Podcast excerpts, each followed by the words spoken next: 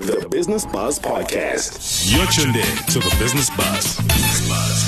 Good evening and welcome to The Business Buzz right here for your weekly dose of business, finance and economics news on VowFM 88.1. We're broadcasting live from our studios right here in Braamfontein, Johannesburg. My name is Mudiwa Mob Justice Gavaza and I'll be your host for tonight's show. We're going to be live until about 8 p.m.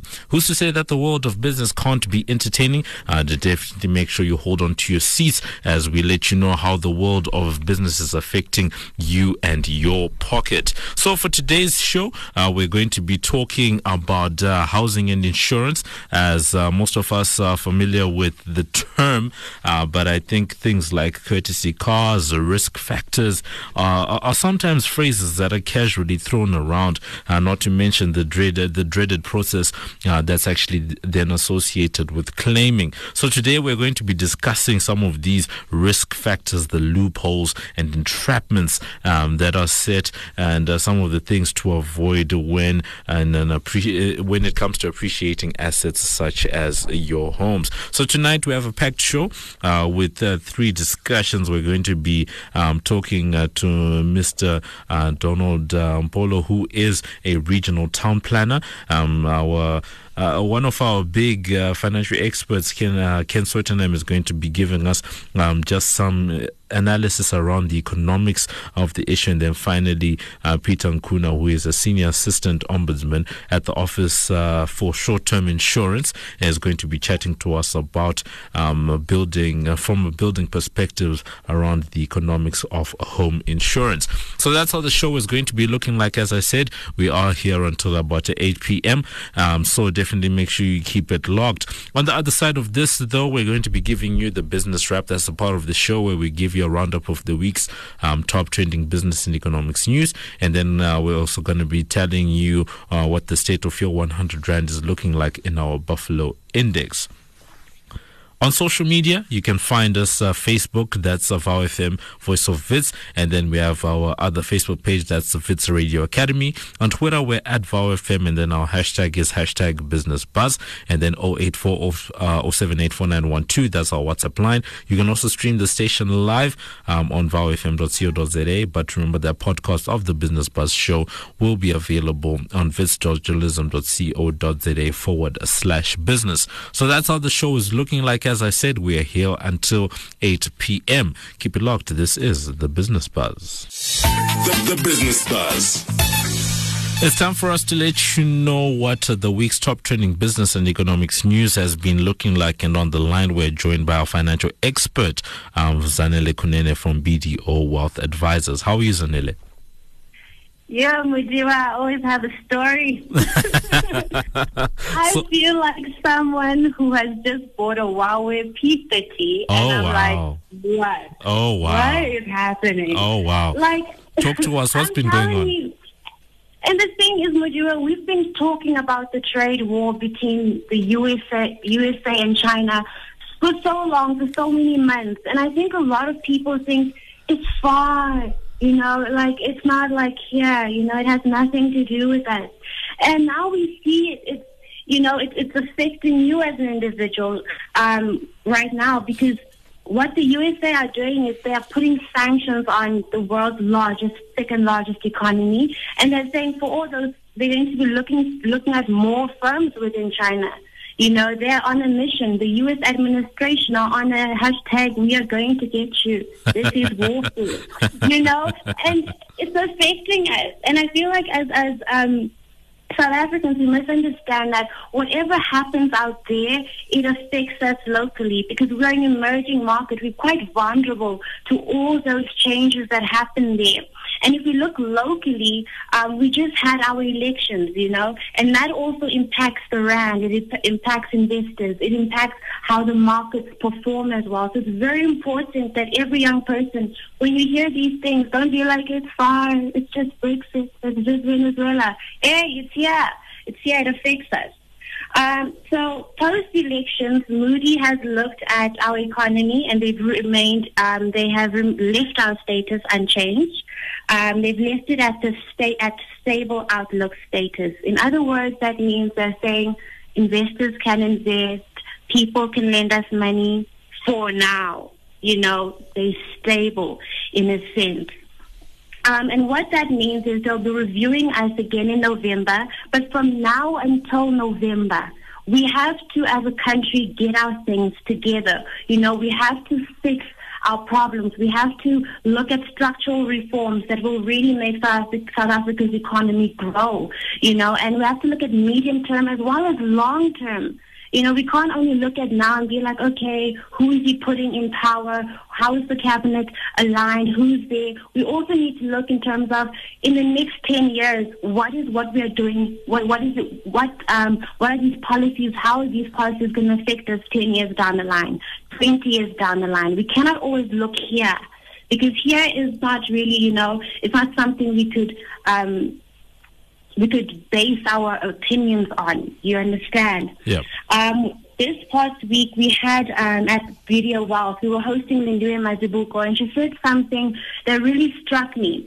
She said that if for Eskom, right, if we were to create a model, some kind of a strategy, right, and it works, we should then apply that strategy to all state-owned entities. That way, we could then we will then not bump into these kind of situations. You know, we will not have our state-owned entities going through something such as this that brings the entire economy down. Because Eskom did not only affect consumers, it affected investor confidence, businesses as well. So in order to avoid that in the future, we need to really create a model, and Eskom is the perfect place in which we could then put that together. So to all the great minds out there, let's find a way in how we could build that strategy, or else what could happen if we do not do that?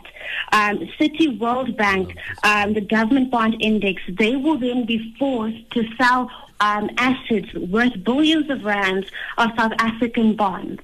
What does that mean for you and me? That means that our currency is going to weaken, inflation is going to rise. You know, it's not going to be something far. Citi World Bank is not far, guys. It's close. Okay, so we need to ensure that government really does put together a plan and policies in order to ensure that we as a country, you know, we do well. Okay, so let's pay attention. If anything, if they are proposing bills, let us be informed. Let us listen, read. If you have to vote, you have to do something. Have your say, or else we could end up being a Zimbabwe in a sense. And since Ramaphosa has come into power, you know, he's always stated that job creation, for one, is his main focus, and the second is reviving the economy. Those have been his two concerns, and I feel as though those are very, very important because they will help our GDP. In 2018, our GDP was at 0.8%. And in the budget speech this year, they revised the midterm budget speech forecast, or how much they are forecasting our growth for 2019 to be, at 1.5%. And now the regulators are saying, no, that's too high. How about they revise it now to 1%? FNB has they forecasted 9%. So we're not looking at a really great growth rate or growth rate for 2019. So that's another thing President Ramaphosa has to deal with right now. He has to ensure that we find a way to revive the economy.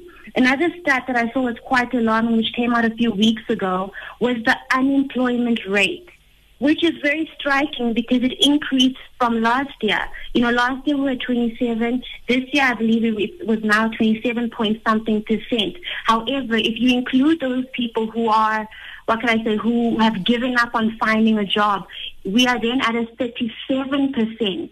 Right, 37% of the population's unemployed, if we then include them within the stats. And that's worrying, because that's one of two things. One, we've got 37% of the population is looking for government assistance. That means taxpayers' money, you know, which could be used to build infrastructure, is actually steered towards helping unemployed people. If we look as well into credit, because now if you're unemployed, you have bills, you know, those things do not stop. And then what you then do, you rely on credit. That means household debt then increases. So it's quite alarming that we do really look into this.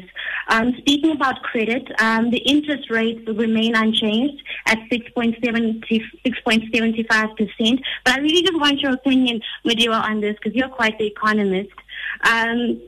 If, let's per se, the SRB were to lose their independence, God forbid, no, really, God forbid, if they were to lose their independence, right, do you believe that government or parliament would then cut interest rates in order to stimulate consumer spending? Do you think that would be something they would look into doing?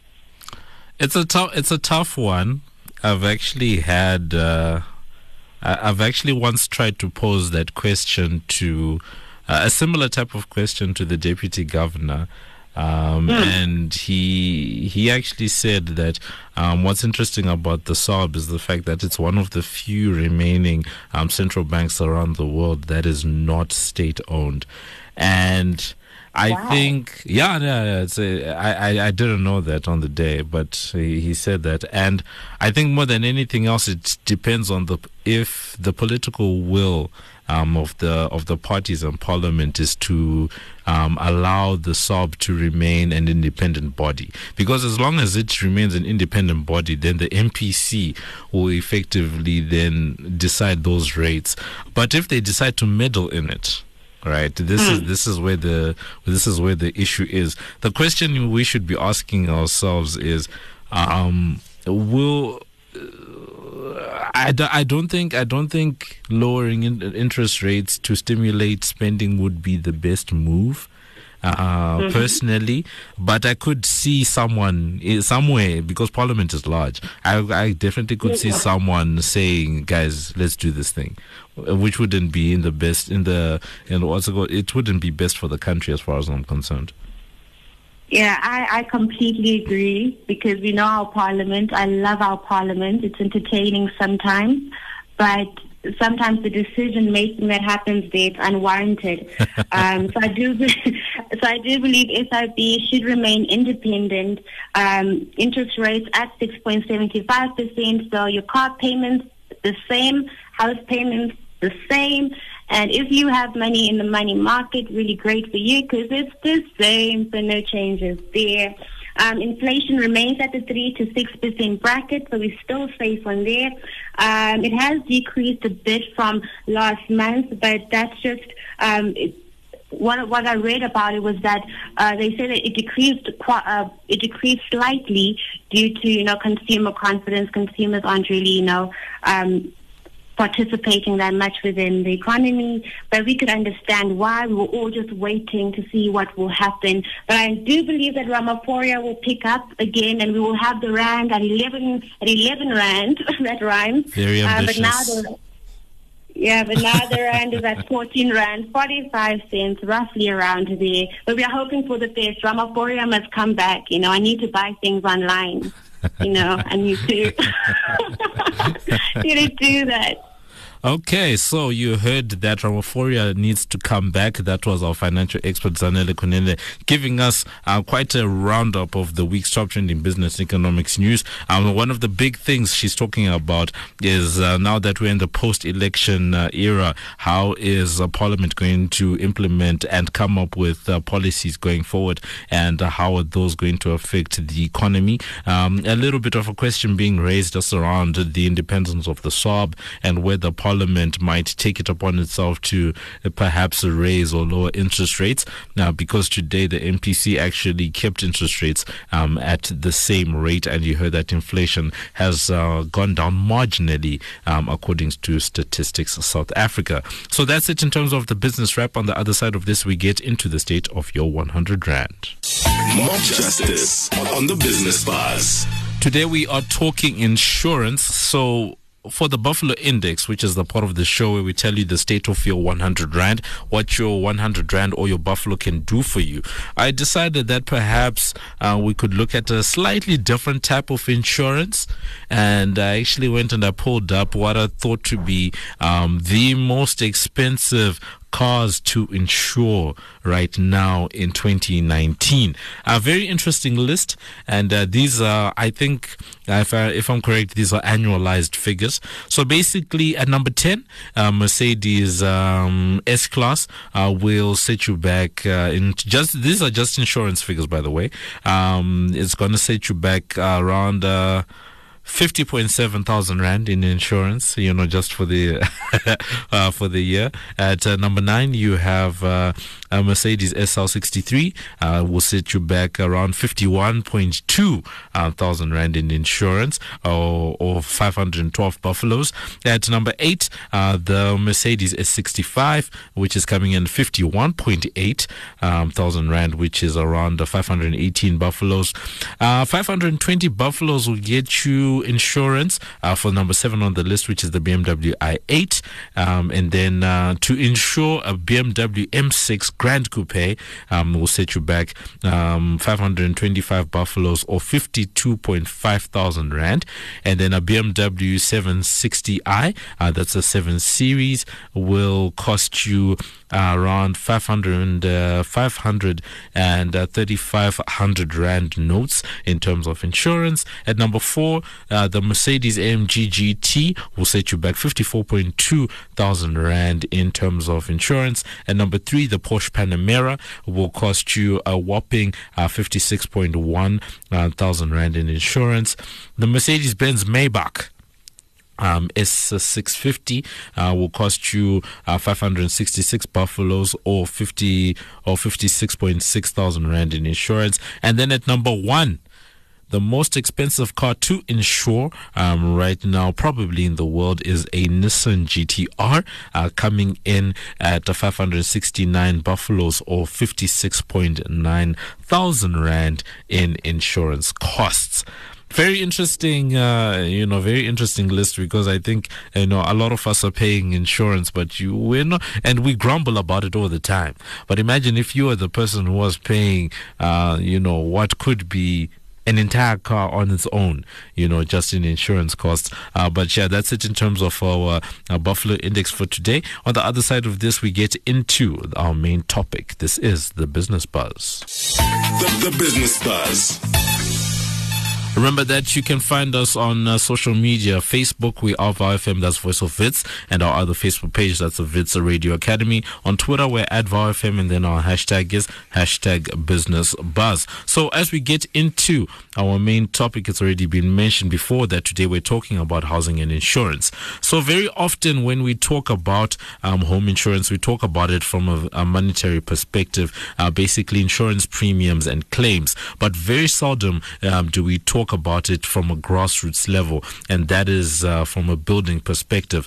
What happens in the case of a natural disaster is your home, if your home is built on land that's particularly zoned for residential purposes, that's a big question. And what are the implications of poorly built structures on insurance claims? So we're going to be talking to a regional town planner on some of these issues. So in studio we are joined by Donald Mpolo, who is a town planner, founder and director at G6 Development Consultancy. How are you, Donald? I'm good, you. So, I understand that somewhere in your repertoire of qualifications, there's a property investment qualification in there. Could you let our listeners know what is the importance of having property insurance, one, and two, how does it tend to actually help, to protect people? Well, insurance in its entirety is meant to actually assist one in case of an emergency or in case of need. So in this sector, the property sector, you find cases, funny enough, where you actually need insurance. Yeah. So, as a property owner, I would personally advise somebody to get insurance on their property. Yeah. Because you're dealing with an asset here. We're dealing with an appreciating asset. So, what better way not to take care of it rather than not to insure it? Yeah. Yeah. And then what are the different types of property insurance that are out there? I guess we could confine it to the ones that people personally get, as opposed to maybe what businesses are getting. Yeah, so it runs across different types of properties, yeah, and different ownerships, as you mentioned, the business insurance and the likes. But to really simplify it, in personal insurance, there's actually those two main types, which is your general building insurance and your household content insurance. Okay, those are the simplest two forms. So the building contents insurance would cover, which is usually an add-on, would actually cover your couches, your fridges, your furniture, basically. Yeah. The content that's inside the property. And then the building insurance, or the house cover, that actually looks at the actual physical structure or the immovable asset. Yeah. Yeah. So that covers that covers the actual house in case of fires, natural disasters, those type of things. So I think recently in KZN and the Eastern Cape, there were, a number of floods, these natural disasters that tend to take place. I think in law we call them fortuitous events. Yeah. So when it comes to, I guess, insurance claims, or how do insurance companies actually handle some of these things? I think it's one thing to have, one house damaged, yep, but when it's a whole series, neighborhoods and stuff like that, I think it must be a bit of an issue. Yeah, sure. It becomes a very big problem because it's not, when it's like that, as the case that you mentioned, it's not just an insurance problem. Yeah. It's the government's problem as well. So from the local authority to provincial, actually. Yeah. Yeah.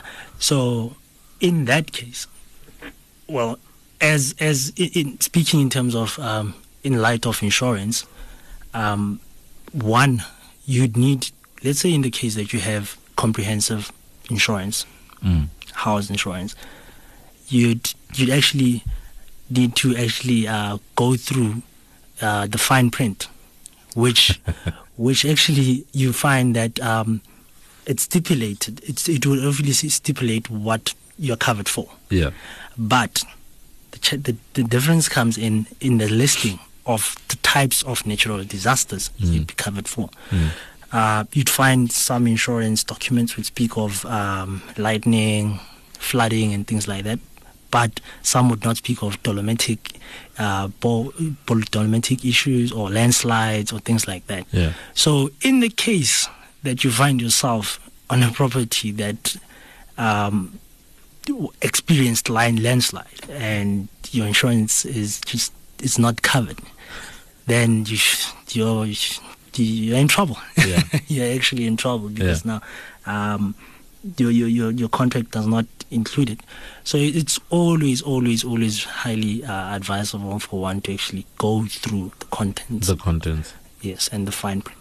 I like the fact that you have brought up the issue of landslides, because in KZN, the landslide that actually happened and caused the collapse of caused those collapses out there, is said to be caused by an area, or by the area itself, and that no one should have even been building houses in that area. So could you explain just a little bit around how zoning actually works, and what are some of the criteria? I'm sure they're different in different parts of the country, but how does you as a town planner, how do you say that this area is suitable for residential property, for example? Yeah, so actually starts way before, in a process we call a township establishment. Yeah. That in that process, that's where you'd have an application submitted at your local authority that would stipulate which properties and which zonings you're actually applying for, or you're proposing. Yeah. And that application is actually annexed by different specialist reports. Mm. So your geotech report in this instance would actually stipulate what if you can actually develop in that land, yeah, or if you can't actually. In the case that you can, in most cases, for example, looking at your Centurion area, you find a lot of dolomitic areas in that region. So in there, when you submit the development application to council, they would know at what densities you'd actually be fit for the area. So you hardly find a case where you apply and it's a very well-known area that it's very dolomitic or it has a lot of landslides, but you're applying for high-density development and it's actually approved by the council. Because we're trying to avoid cases such as the KZN case. Mm. Yeah. But when a lot of damage has then been done, mm-hmm. I'm sure it then wakes up authorities to the fact that, you know, certain areas need to be rezoned and stuff like that. You've just explained quite a lengthy process. Yeah. Right. Does that mean that if you want to rezone an area or at least zone it right, quote unquote, you have to go through that whole process again? Or is it a different process that you have to do? So in creating a township or forming a township, we call it that, but it's actually creating a settlement, through that process of a township establishment. There will be hotspot areas where you would not be permitted to develop. There would be floodlines, there would be, different reports. Your EIAs, your geotech reports will actually pinpoint such areas.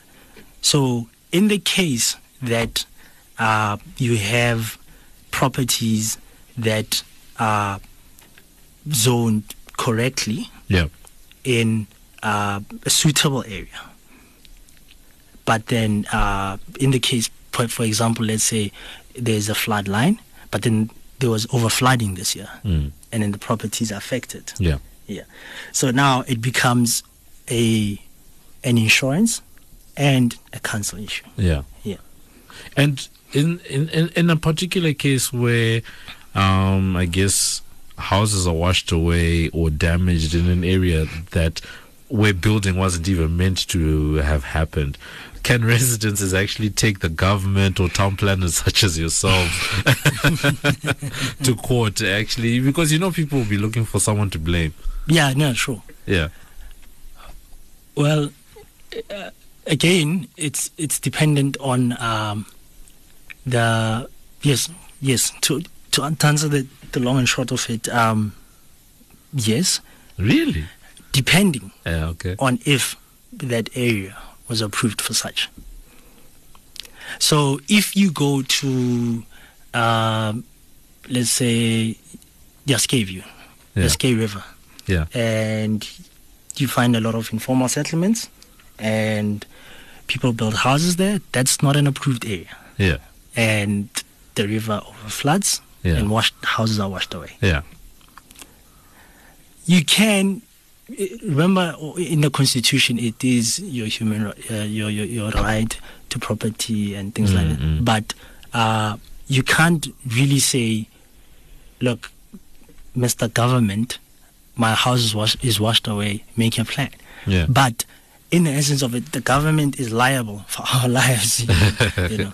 So, but technically, you built in an incorrect area. Yeah. But we do know that the realities of society, the realities of South Africa, there is a huge demand for housing. There's we need housing, and we tend to develop everywhere most of the times. Okay, cool. So in terms of, I guess, you know, going forward, one, can insurance companies actually insure a property that's in an area where it wasn't sanctioned?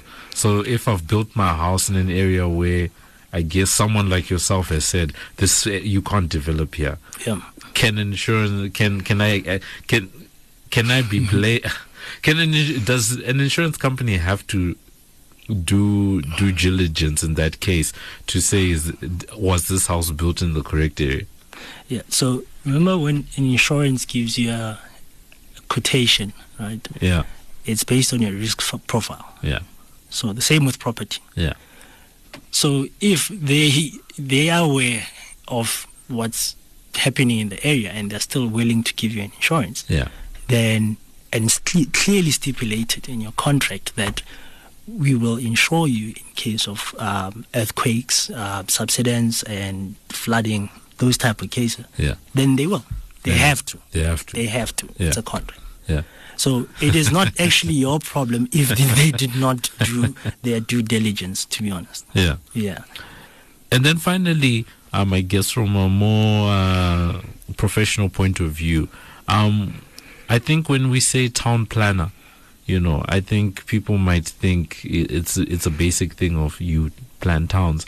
But could you just let our listeners know, you know, what the job entails and what is, you know, when we say sustainable town planning, what we're talking about? Yeah, I need 2 hours. But, town planning in its profession has come a very long way. Yeah. And the good thing about it, it's very dynamic. It's changing daily. Yeah. It's changing daily. And, our main job basically is to sort out problems. Yeah. Look, we on a daily basis, there are different sectors to town planning, but our daily basis is to create sustainable human settlements. Yeah. Is to place you and I on sustainable locations that are quite actually sustainable and not degrading to the environment. Yeah. And so bringing up that sustainability issue, it's we know we're moving to the fourth industrial revolution. Yeah. We're looking at that now. It's always vital for planners today to look at the broader scheme of things rather than just.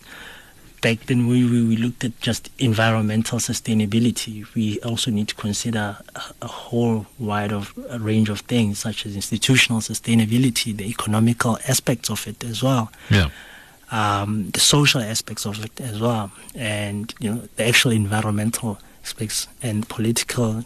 You know it cuts across, and these are all integrated elements or principles that today's planners are faced with. Mm. You know. Development is always popping up, but it's from me as a consultant. I'm always pushing and helping clients to push for development. Yeah. But again, my colleague on the other end, who's a council representative, is also tasked with this mammoth job to actually try and curb and control development, basically. Mm. Yeah.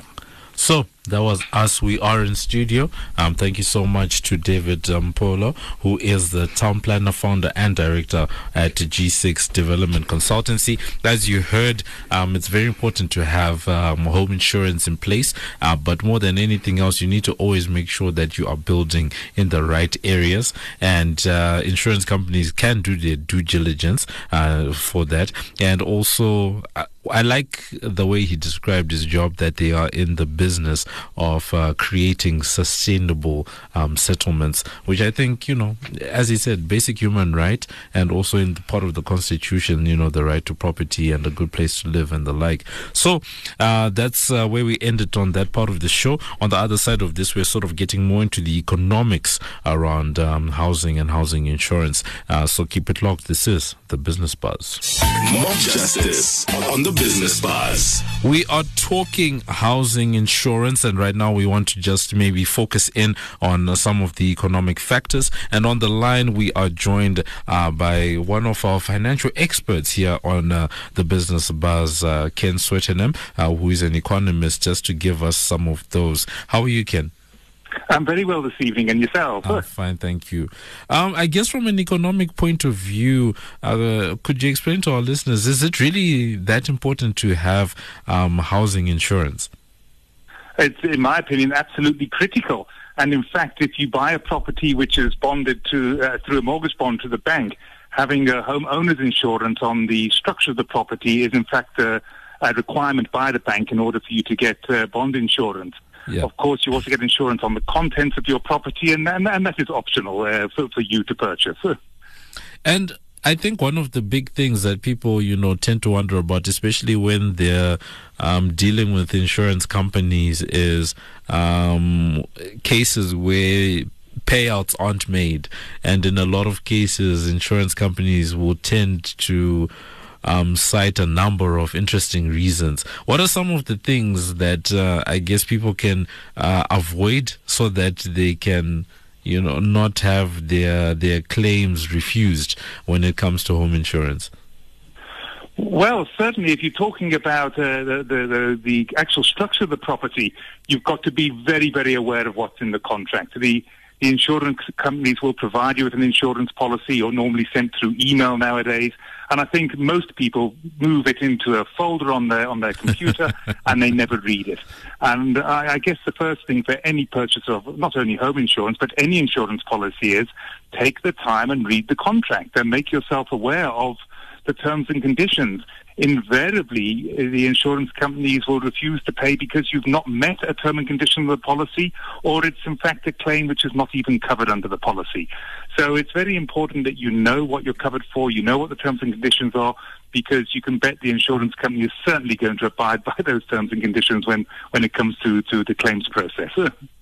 And then in South Africa, we have two groups of people. One is there are a lot of people that rent properties, and then on the other side there are a lot of informal settlements. We're talking to our previous guest just around having informal settlements and stuff like that. Is I guess the question is, can a person get insurance on an informal structure or a structure that they don't own themselves? Well, to answer the latter part of the question first, and we'll talk about people who rent properties. People who rent a property cannot get insurance on the structure of the property. They can insure the contents, because one assumes the contents of the property actually belongs to the person who is the tenant in that property. But the actual insurance on the structure of the property, it is the obligation of the owner to take insurance on that, not the person who is the tenant in that property. And if you go to informal structures, and I heard briefly your previous guest, where the insurance companies do due diligence on the areas, and I would imagine most insurance companies would not insure informal structures. They would consider it far too high a risk for damage. We hear about fires often spreading right through informal settlements, especially in the winter months. And in my opinion, the insurance companies would consider that far too high a risk, and I would think it's unlikely that an informal structure could actually be insured. And then I think something that's interesting about the way that insurance is paid or paid out is the fact that people tend to pay different types of insurance, not different types, different amounts for the same types of insurance. How do insurance companies actually come up with, our previous guest alluded to risk profiles, and you've also mentioned risk profiles. How do they create this profile, and what are some of the factors that see, let's say, myself paying 1,000 rand for my home in insurance, but Donald paying 1.5 for his home in insurance? Yes, you're quite right, and it is all based on risk. The big insurance companies all employ actuaries, and the job of an actuary is, for want of a better word, to do the number crunching. And they will look at the history of insurance, which we do have in South Africa going back many, many decades now. They look at the rate of risk in certain areas. They look at the risk of the environment that property may be in. And this is exactly why if we go from something like an informal structure, which you've just mentioned, where they will not be prepared to insure at all, and they may go to a property which is in a stable area, in a good area, where the risk of damage to the property is very, very low, and not only through natural causes, but through non-natural causes as well. And the lower the risk the insurance company considers the policy that they're issuing, the lower the premium. And it, again, it not only applies to home insurance, but all forms of insurance. If the insurance company deems it a lower risk, then you get a lower premium. So it's really, it all depends on where your property is situated, and the lower risk areas will definitely get a lower premium for a property of the same value. And then I guess lastly, because you've started touching on low premiums, should people be looking for the low premiums, or should they be looking at, I guess, the most comprehensive cover that they can get? Well, there's no right answer to that, and it's certainly up to the individual. You have to keep in mind that most people, when they buy a property, are buying it mortgaged through the bank. Very few people, especially young people, are in a financial position to pay cash for their properties. And the bank invariably offers a homeowner's insurance, which is linked to the bond. The premiums are debited to the bond account, and you pay that insurance through your bond. And the banks do sort of lean towards the fact that you don't have a choice but to take out the cover that they offer you.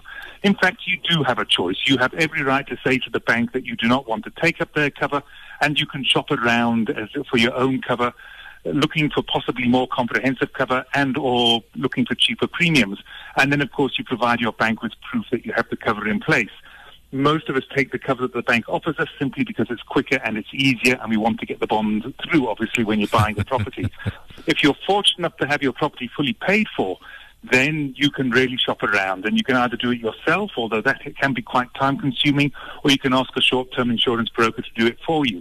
And like most homeowners' policies will cover pretty much the same thing. There's not necessarily one that's more comprehensive than the other, but you could certainly find a difference in premiums by shopping around the various short-term insurance companies. And if you have the time and the inclination to do that, yes, indeed, you could probably save yourself a few rand every month on those insurance premiums. So that was us on the line. We're talking to Ken Swetenham, and he's telling us that you need to read the fine print when it comes to your insurance contract, your insurance agreement, and then explaining as well that when it comes to building a risk profile for different types of individuals in different types of areas, the insurance companies tend to take a lot of different factors into considerations, particularly the location and area that you are trying to live in. On the other side of this, we are coming to the end of the show. We have one more guest, that's Peter Nkuna, who's going to give us just some of the services that are being offered by the Ombudsman for short-term insurance. This is The Business Buzz. The Business Buzz. We are talking house insurance right here on The Business Buzz, and right now it's time for us to actually talk to Peter Nkuna, who is joining us on the line, who is a senior assistant ombudsman, just giving us for the short-term insurance ombudsman. So Peter, how are you? I'm all right, thank you. And how are you, sir? I'm fine, thank you. Until very recently, I did not know that there was actually an ombudsman for, short-term insurance. Could you just give our listeners some highlights just around the type of work that you're doing and the services that are offered? And do they cost consumers anything? All right. I'll start with the second question first. We do not have any direct cost to the consumer, and I will touch on that a little bit later. But the services that we offer are basically as far as any dispute that a consumer may have with their own insurance company, we should be able to assist in terms of investigating the dispute. And when we have gathered all the facts around the dispute, we can then also adjudicate. And if we find that the consumer was not treated correctly or fairly, we can then make a finding in favor of that consumer, and they would then gain the benefit that they lost out on when the insurer erred in whichever way that it would have handled the matter. Now, what are some of the main reasons why home insurers tend not to pay or agree on certain claims, and how can consumers actually protect themselves or avoid some of these situations where their claims are refuted? Okay. I think the best advice that I would give to any consumer is to understand that their policy is not a maintenance plan of sorts. There are certain things that they need to do themselves, and largely those would fall under what we would call maintenance. So you need to take care of your property so that you safeguard it against whatever risks. And then you find that even though one may be diligent in that regard, certain things will happen. It will rain and maybe a little bit too heavily for what you are accustomed to, and damage may happen, or there could be hail or a storm or something similar, and you suffer a loss as a result of that. That is when your insurance policy will come in and assist you to make sure that if there are any repairs that need to be done, you can do that without spending a whole lot of your money. And as you pay, obviously, there will be an excess that you pay, but that will be much lower than if you had to carry the whole cost yourself. Yeah. And that's basically how your policy would assist you. So you're saying that consumers need to just know that there's a difference between these different the structures that you just mentioned, maintenance yes. versus actual insurance. Yeah, and I think currently there are so many things that are changing in the world that I think maybe in the last 20 years or so, now you may probably find that there are products that tend to be more of maintenance plan than insurance. Yeah. But in the old days, there used not to be a lot of maintenance plan. If there are any today, I wouldn't necessarily know. But I think from looking at the complaints that we get, there seems to be a sentiment amongst consumers that because I pay my premiums, if anything had to happen to my property, the insurance company then has to sort it out. It's their problem. And sometimes you even find people saying, I had the earlier part of the interview, in instances where there is a bond on a property and the insurance part of it falls within the same banking stable. Yeah. People don't even distinguish between the insurance company and the bank itself. Yeah. And what they will be saying will be arguments along the lines of, no, but this is the bank's house. The bank must just sort it out. They didn't even tell me that there was something wrong with this house when I bought it. As if it was the bank that bought the house, when yeah. it was they that bought the house. So things like that.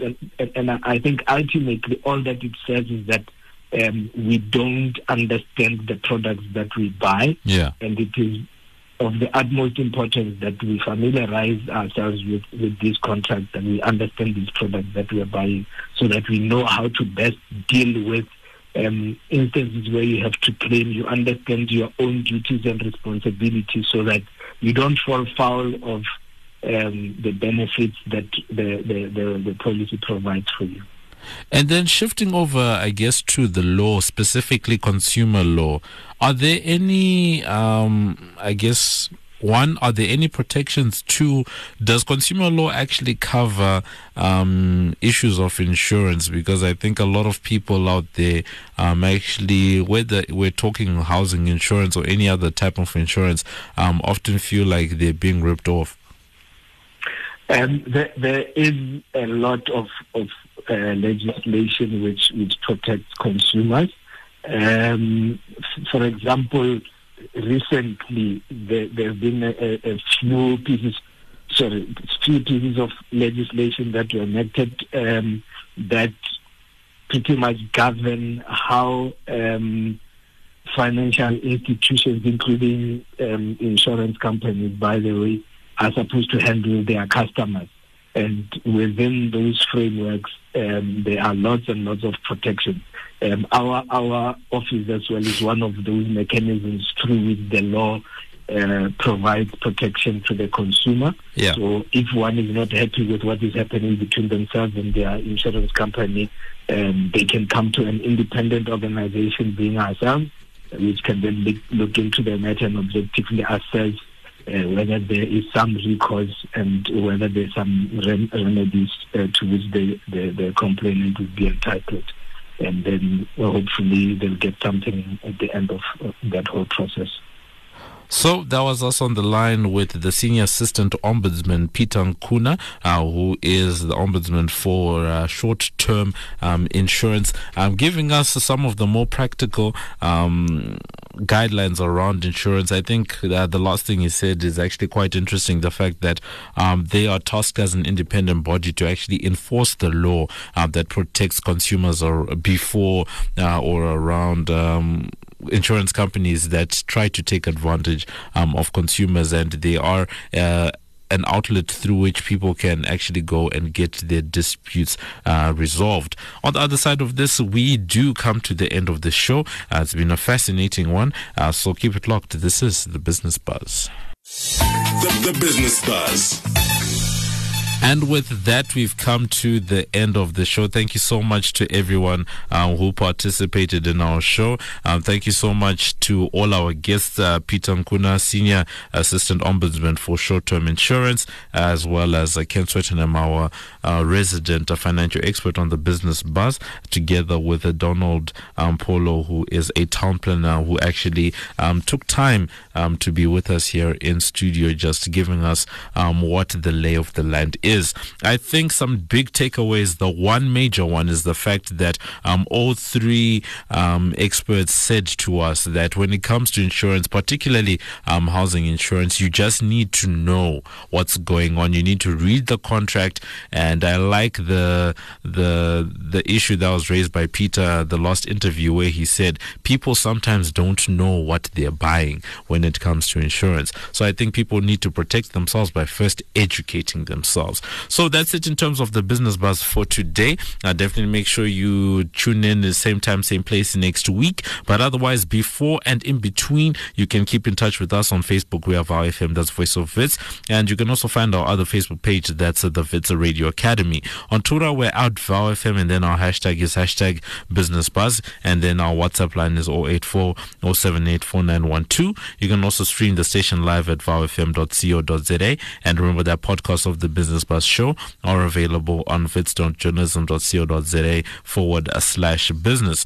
So with that, we've come to the end of tonight's show. Thank you so much to our amazing team, our technical producer, that's Kotlu Anuserami, together with our executive producer, Simba Honde, together with our head of production, that's Gloria Mabuza, and then we have our producers, that's Lonwabo Sidiebi, Slindile MCB, and Ntando Klimba. So don't miss The Business Buzz, same time, same place next week for more insight into the world of business.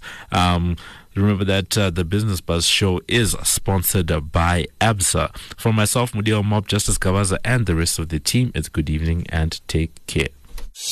Mob Justice on The Business Buzz. The Business Buzz Podcast.